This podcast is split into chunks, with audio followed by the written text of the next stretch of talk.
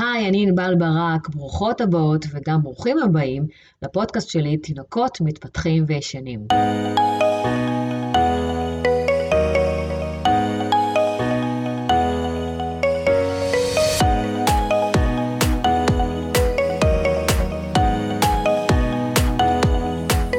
צרחות בנסיעה.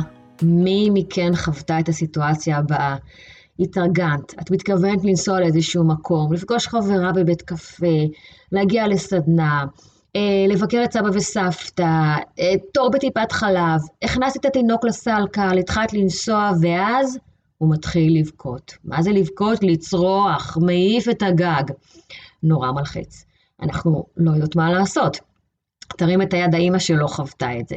כלומר, חלקכם כנראה לא חוויתם את זה, כי באמת יש כאלו תינוקות שלא, הם דווקא זורמים יותר עם הנסיעות, אבל אין ספק שצרחות בנסיעה זו תופעה מאוד שכיחה.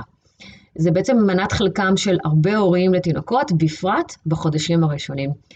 גם אני בעצמי חוויתי נסיעות זוועה שכאלו. אה, כשגיל, הבת הקטנה שלי הייתה בת חודש וחצי, חודשיים, כבר חזרתי לעבודה, כבר אה, חזרתי להעביר סדנאות, והתינוקות שהשתתפו באותו זמן בקבוצות של בעל שכונה בחור חדש, היו מן הסתם פחות או יותר בגיל של גיל.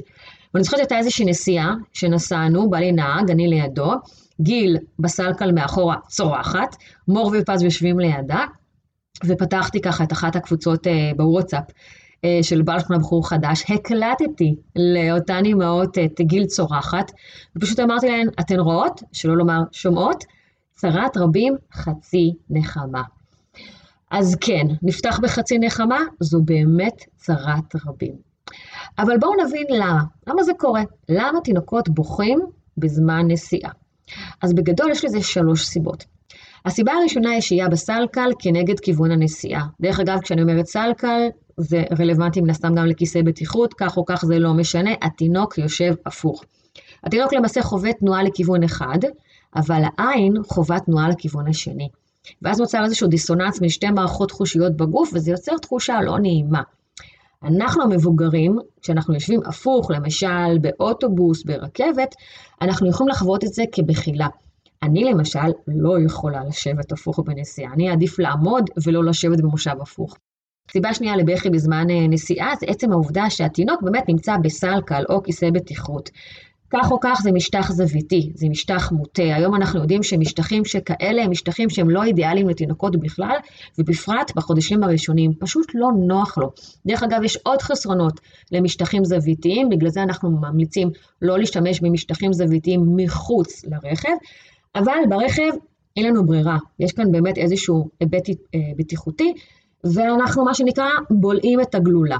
וסיבה שלישית ואחרונה היא בעצם העובדה שהתינוק נמצא בסוג של uh, לבד. הוא בסוג של ניתוק מהסביבה. הוא לא יודע מה קורה, הוא כמעט ולא מרגיש אותנו שם בזמן נסיעה, הוא לא רואה אותנו ולפעמים גם לא שומע. וכל זה נמשך זמן מה, רבע שעה נסיעה, חצי שעה, שעה, אבל לפעמים גם יותר. אז עם כל החוויות האלו, התינוק בהחלט יכול להגיע למצב של בכי, וכן, הוא נמצא בסוג של אה, מצוקה. אז מה אנחנו עושות? קודם כל, כמו שאני אומרת בהרבה סיטואציות, אנחנו לוקחות אוויר, אנחנו נושמות. אנחנו גם באמת צריכות להבין את הסיטואציה, את כל מה שהסברתי עד עכשיו, יש לו סיבות מוצדקות לבכות עכשיו. דבר שני, אפשר לעשות עצירה אחת בטוחה, עם דגש על בטוחה. לא לעלות עכשיו עם שני גלגלים על אי תנועה, על איזשהו מפרץ חנייה, על אה, לתפוס את התחנת אוטובוס והאוטובוס ככה שמגיע, פתאום מצפצף לנו מאחור ואנחנו בלחץ. אנחנו עוצרות בבטחה. אנחנו בודקות מה קורה. אולי חיתול מלא וצריך להחליף חיתול, אולי אה, תקוע גרפס אז ניקח אותו על הידיים ב... בתנוחה אנכית. במידה וכן, נטפל ונחזיר לסלקל ולנסיעה. אם החזרנו את התינוק לסלקל והמשכנו בנסיעה והוא עדיין ממשיך לבכות, אז זה כנראה משהו אחר. לא משהו שאני אוכל לפתור בעצירה בכל פעם מחדש, אלא משהו שקשור ישירות לנסיעה. אני זוכרת מקרה של אימא שהייתה בדרך לסדנה שלי, ודווקא הגיעה מקרוב פה, מכפר סבא. הייתה לה נסיעה של סך הכל עשר דקות מהבית שלה עד למרכז שלי. יחד איתה בקבוצה היו אימהות מתל אביב, מחדרה, מקריית אונו, מירושלים, באמת אימהות מגיעות כמעט מכל הארץ לסדנאות שלי, היא הייתה היחידה בקבוצה מכפר סבא, אבל היא גם תמיד הייתה היחידה שמאחרת. לא כי היא לא הייתה יוצאת בזמן, אלא כי בעשר דקות היא הייתה עוצרת בין שמונה לעשר פעמים, ממש כל דקה. למה? כי התינוק בכה.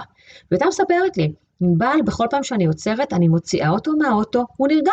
אבל איך שאני מחזירה ומנסה להמשיך בנסיעה, הוא חוזר לצרוח. היא פשוט לא הצליחה להתקדם. מכירות את זה? אז מה עשינו בזה? מה עשינו בזה שבכל פעם שהתינוק בוכה אני, אנחנו עוצרות ואז חוזרות לנסיעה והוא ממשיך לבכות? במקרים כאלו בעצם אנחנו מבינות שהקושי באמת נובע מנסיעה עצמה, ולכן אם נמשיך לעצור בכל בכי, לא נתקדם, תרתי משמע.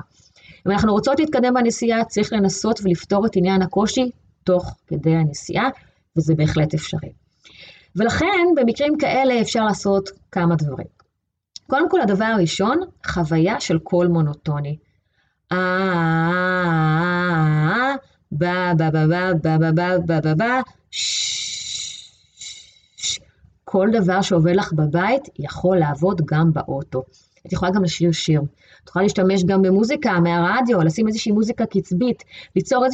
כל דבר נוסף שאפשר לעשות זה מגע.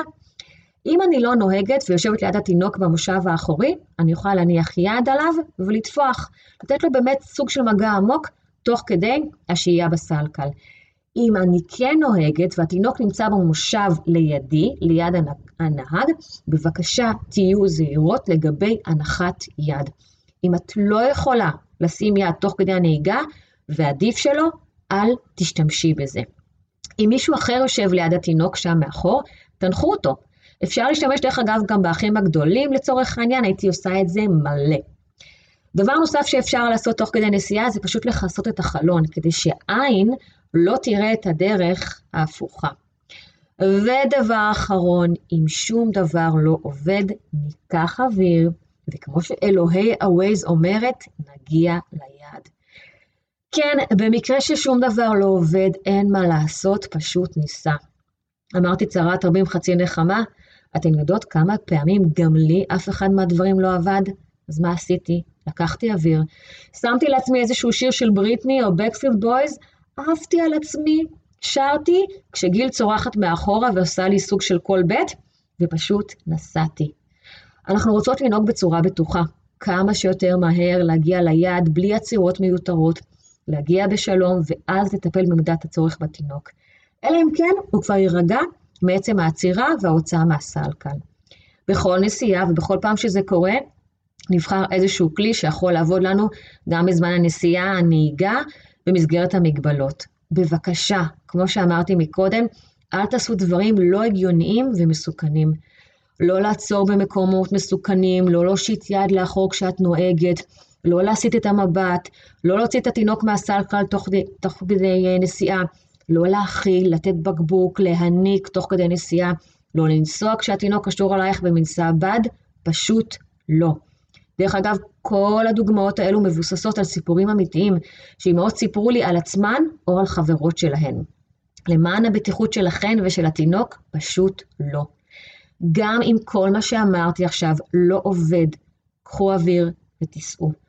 עוד לא שמעתי על תינוק אחד שקרה לו משהו חריג בעקבות העובדה שהוא צרח בנסיעה. כן שמעתי על מקרים מאוד לא נעימים שקרו בעקבות הלחץ של ההורים לפתור את העניין הזה. דרך אגב, הרבה פעמים שואלים אותי אם בגלל עניין הצרחות לא עדיף למקם את הסלקל ליד המושב של הנהג. כי אז אפשר לראות מה קורה עם התינוק, לשים עליו יד, לתת לו מוצץ או כל דבר אחר במידת הצורך. אז אני אומרת להפך. אני באופן אישי העדפתי למקם את הסלקל במושב האחורי, ולו בגלל עניין הצרחות. כי אני חששתי שאם התינוק או התינוקת יהיו לידי, אז עצם הלחץ, עצם הבכי, יגרמו לי יותר להסיט את המבט מהכביש, אה, פתאום ככה לעשות איזושהי תנועה לא רצויה תוך כדי נהיגה. יש פה גם איזושהי סכנה, מעבר לזה שאנחנו יודעים שהמושב ליד הנהג הוא המושב הכי הכי לא בטיחותי בעצם אה, באוטו. אז ככה, אם תהיתן לעצמכן מה עדיף, זאת ההמלצה האישית שלי, ושוב, ולו בגלל העניין של הסחות דעת ולחץ תוך כדי נהיגה. מתי זה אמור להסתיים? מתי התינוק כבר לא יבכה בנסיעות? אז לרוב, סביב גיל שלושה חודשים כבר יש איזושהי הטבה, והנסיעות הופכות לנינוחות ושקטות יותר. אבל עוד דבר שמאוד חשוב להבין, זה עניין של תרגול, כמו הרבה דברים אחרים. כשהתינוק צורח באוטו, נטיית הלב של הרבה הורים היא להפסיק לנסוע. ממש להימנע מכך. אם כבר, אז רק נסיעות קצרות. אז זהו, שדווקא החשיפה יכולה להוביל לשינוי ולהטבה. כי עם כל התנסות, כל נסיעה, מתבצע תרגול גם של המערכות עצמן וגם באופן כללי של התינוק. מה גם שנוצר הרגל של שהייה בסלקל, בפרט בנסיעה. לכן קחו בחשבון שההקלה וההטבה לא תגענה בהכרח ככה סתם בגלל הגיל, ממש לא, אלא בגלל ההתנסות. וההפך, כבר פגשתי תינוקות שנמנעו מנסיעות איתם, ואז הם הגיעו לגילאים מתקדמים יותר, ועדיין צרכו בנסיעות. אז איך אמרתי מקודם, קחו אוויר, צאו, סעו לאן שצריך, תנהגו לאן שצריך, ושתהיינה לכולנו נסיעות בטוחות, שלוות ושקטות, לפחות רובן. את מוזמנת לשתף גם את הפרק הזה בסטורי ולתייג אותי כמובן, אה, ולהעביר לכל חברה שגם התינוק שלה צורח בנסיעות. אם את רוצה להבין, ללמוד עם ויחד התינוק שלך הלכה למעשה על התפתחות איכותית, שינה טובה וכל שאר ההיבטים שנוגעים ליומיום שלו ושלך, בואי לסדנאות שלי. הפרונטליות במרכז שלי בכפר סבא, או הדיגיטליות בכל העולם. מספר הטלפון של המרכז מופיע בפרטי הפודקאסט עצמו, התקשרי או שלחי הודעה והצוות שלי ישמח לעזור לך. בנוסף, אם את עדיין לא עושה את זה, עקבי אחריי גם באינסטגרם עם בלברק.בייבי, בפייסבוק עם בל ברק, בקבוצת הפייסבוק שלי תינוקות מתפתחים וישנים, ובערוץ היוטיוב שלי. יש שם המון מידע. שיהיה בהצלחה גדולה, נתראה בפרק הבא. Bye.